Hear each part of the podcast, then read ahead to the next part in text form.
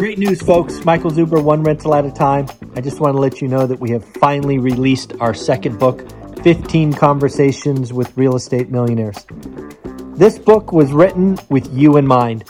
I wanted to capture 15 unique stories of different investors starting at different stages and doing different things. This book is just that. It's nearly 300 pages of motivation, of confirmation, and reminders that yes, you too can do this thing. Check it out on Amazon, and of course, have a great day. Good morning, good afternoon, good evening. It is Wednesday morning. You know what that means. Yes, we bring on the legend, Anna Kelly. Hi, Anna. I'm growing. I like legendary, but it, it kind of makes me feel old too, right? And my kids probably agree with you, but I'm 47 years young and I'll, I'll take legendary. hey, you got the beauty about real estate investing is you still got 50 years to go. Absolutely. Right, I spoke to my 95 year old grandmother last night, and she's like, I'm 30 years old and a 100 year old body. I'm like, I want to be like you. Yeah. my hero. my hero. Always great to be here. Yeah. Sometimes I feel like 30, and then sometimes I roll out of bed and go, Why does my back hurt so much? yeah. Crazy. It's crazy. Well, oh. hey, one of the things I wanted to talk about with you is because you and I have been through the wars in real estate. We've got 20 some odd years doing deals all the time. We've been investing before and after the last crash.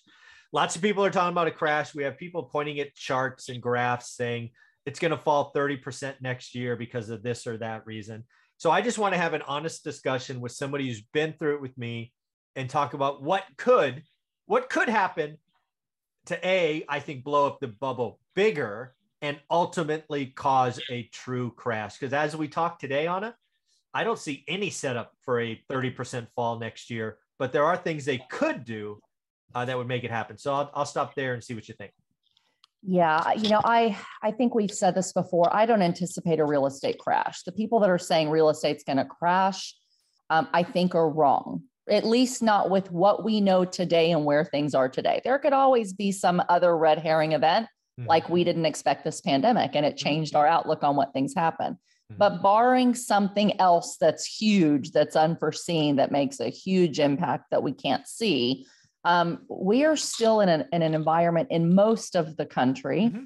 where there is still more demand than there is supply. Mm-hmm. And as long as you have more demand for housing than there is supply, for whatever factors influence that, mm-hmm. you're not going to have some big crash because the, it's not at equilibrium yet. Right. So if you're at equilibrium and supply and demand are similar, that's what we call a stable market right? Yeah. So some markets in the country have better um, demand than supply. That means next year values are going to still be high. They're not going to crash because you have more demand than supply. Mm-hmm. Markets that are stable, it's probably going to remain fairly stable. Um, markets that are already hurting, where the supply is like more than the demand, we, we like to pick on parts of California and New York City, for example. Mm-hmm that's probably going to get worse because if rates mm-hmm. go up and you can't incentivize people to come buy and increase the demand, as long as you've got a supply issue with too much supply, values will continue to come down. And I think in those markets, if taxes start going up and inflation hits and there's rent controls, bye bye investors and bye bye property values. That's the only thing that I can see really potentially being hit pretty hard as those kinds of areas. Yeah, there are certainly some regional cities, and again, I always talk about do the work, learn your market. Yes. There are certainly some areas that could that could suffer. Uh, I don't think any market in, in you know outside of some red herring event or black swan event falls 30% next year. Real estate, generally speaking, even in cities, they don't it doesn't fall that far that right. fast. It makes a great headline. It scares people but real estate's not crypto. Real estate's not a, a SPAC. It's not a tech stock. It, it they don't. It just doesn't move that fast. Right. And I think what happened, Michael, is people saw in 2008, mm-hmm. early 2009, certain areas really take a huge dip. But we're dealing with a completely different kind of issues today than we were there. Mm-hmm. When values were just crazy and appraisals were maybe fraudulent and maybe moving, yeah moving to certain areas too crazy there's certain areas that get really really hot and are way out of line with with the heat and the prices from the rest of the country. Mm-hmm. And if that happens rapidly for some artificial reason, then yes, you can have this big change. Um, and and you know, mortgage fraud was rampant. Appraisal values came down because they weren't real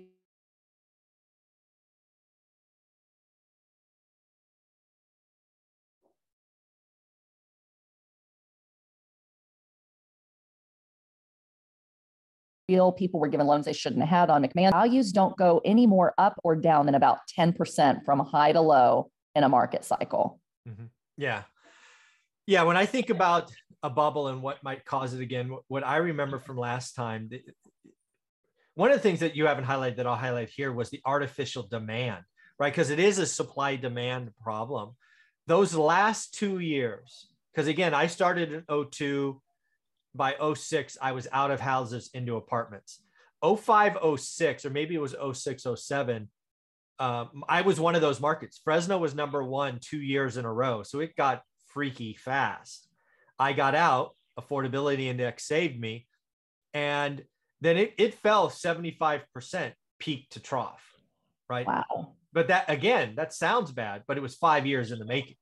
Right. It, it wasn't 75 you know percent in Q2. It was you know it was it was a slow bleed for five years. Um, but where I was going with this is the other thing we could do is we could we could artificially goose demand. That's what happened last time. Is those last two years we you talked about um, mortgage uh, mortgage uh, liar loans and bad appraisals and all of that. The last two years it was fake, and we could do that again. Maybe I don't think we repeat the same idea where we give two year loans and teaser loans and all of that.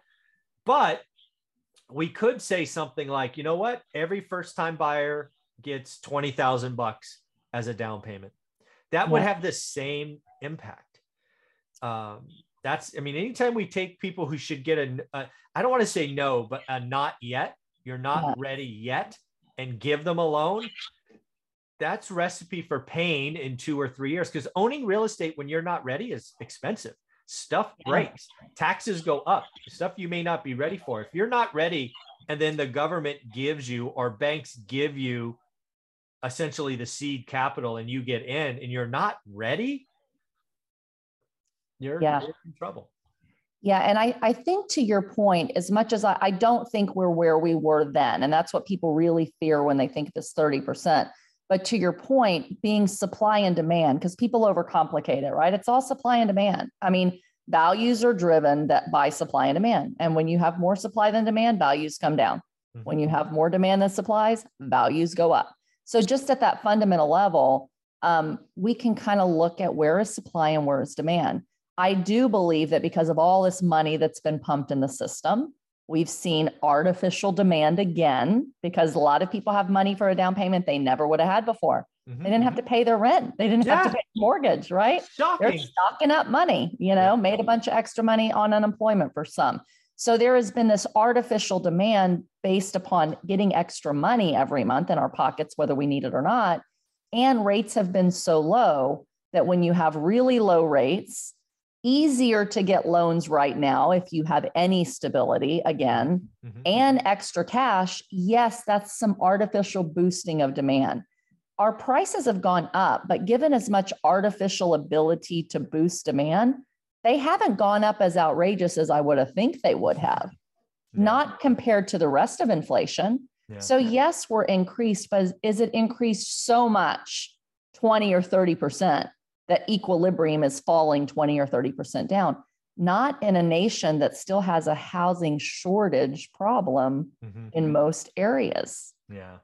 Well, let's talk about supply. I mean, we right now everything I look at is the demand side. Still demand exceeds supply. Anything, in my opinion, anything the government does would be to help demand because they really can't help supply. It's, they're not builders of homes. Right. Is there do you see anything on the supply side that could come out of nowhere and double or triple supply? I mean, I mm, I don't know. No, because everything that I've been looking at is in most of the country, there are still less housing units available than there is demand for housing units. Whether it's mm-hmm. apartments, single family, it doesn't matter. If you go to the southeast and parts of the southwest where a lot of population is moving, mm-hmm. they're years behind yeah. supply versus demand. So even if the cons- the contractors go in and start building a ton of housing, it's going to take them three or four years or more, and depending on the state, just to build enough units to meet the demand that there is today. If you're investing in those states, you're in a good place, mm-hmm. right? Again, though, we talk about the one place I really kind of worry about, and maybe I should be foresighted enough to go, when it crashes, I'm going to buy there. But is I, look at New York City, you know, New York mm-hmm. City had a mass exodus. Um, and they're talking again about raising taxes on the people that are left.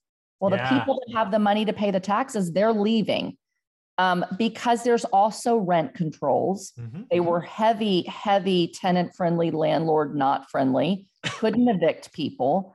Um, and they're talking about more real estate taxes, more personal taxes. And when people are leaving and you already have more supply than demand, and then you say, we're going to even make it harder on you to make money, we're going to increase your expenses and can't let you increase income. I don't see how those values don't continue to crash. I mm-hmm. don't. I could be wrong, but that's the only kind of area I say if things are struggling and you're in an area with hyper supply, and then you add taxation and then you add rent controls, because those are two big far left policies tax more, tax more the rich, make housing affordable, hurt, you know, hit the big bad landlords, don't let them raise rents. Well, they're mm-hmm. they're doing those things and look at yeah. the result. Yeah. So if yeah. more of that comes in any area to an extreme where there's an equilibrium or slight hyper supply, I think in those areas you could see some real, you know, some much more rapid de- depreciation in values. Yeah. I think there's also things like New York City and San Francisco. San Francisco, you're also suffering from a uh, a sudden growth in uh, organized crime to you know theft in retailers and breaking in cars are off the charts, and it's not people are not feeling safe. So you're seeing an exodus uh, from San Francisco uh, for for m- much of the same reason. The other thing I want to do highlight again, just talking about what could cause a bubble or cause it to pop is, is let's not forget what's going on in China, right? What happened in China is the government basically came in and now is punishing um, property developers, which is having a cooling effect on all property owners. So, if our government came in with some kind of rules or laws, again, I'm not calling for this, but if they did, that somehow hurt home ownership, or they made it less attractive to own homes, or maybe they created a flat tax or something across the board, right? They could come in and, and create some artificial cooling. Again, not calling for that, but right. again, government intervention into a, a system is is not usually helpful. So that that could happen too.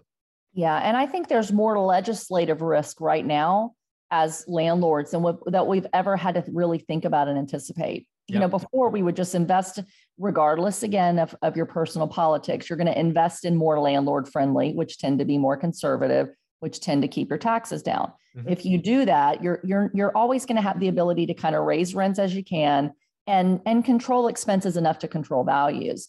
But at a federal level, we've seen so much of the Fed government, you know, regardless of party that you're in, say we're going to protect the people from the landlords. Contracts don't matter you're you know it, it doesn't matter like yeah. Don't, damn the constitution yeah exactly and since we've seen that nationwide and and yeah. state by state um, we have to realize they want more of that potentially if things if things stay bad mm-hmm. we have to think about that and yeah. then the final thing that i'll just throw out there and we talk about inflation a lot but we it, it, it goes without saying right mm-hmm. is that right now we're seeing mass inflation, um, just like we thought would happen when all this money printing was happening.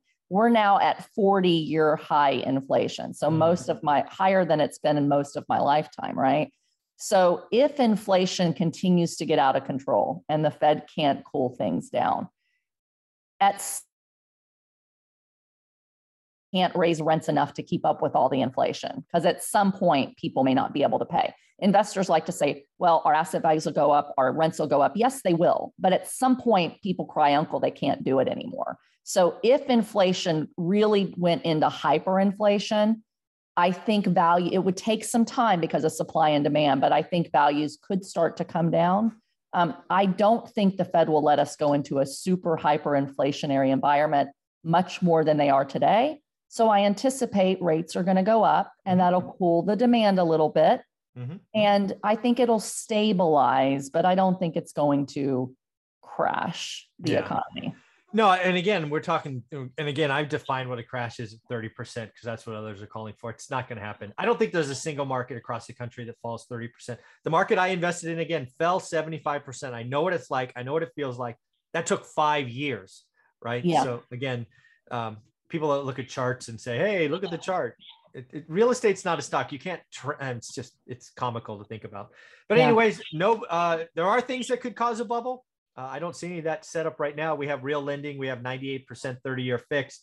We have 24% of loans under 3% mortgage. Wow, that is crazy. Amazing. Got that, got that from Black Knight this morning. So, Anna, how can people follow you and get part of your world? Great. You can follow us every single Wednesday here, my favorite place to be with y'all. And you can follow me on LinkedIn, Facebook, and Instagram. Anna Kelly, REI Mom. Um, and my website's reimom.com. That's awesome. Give her a follow, check it out. She's doing some amazing stuff. Thanks, Anna. Thanks, Michael.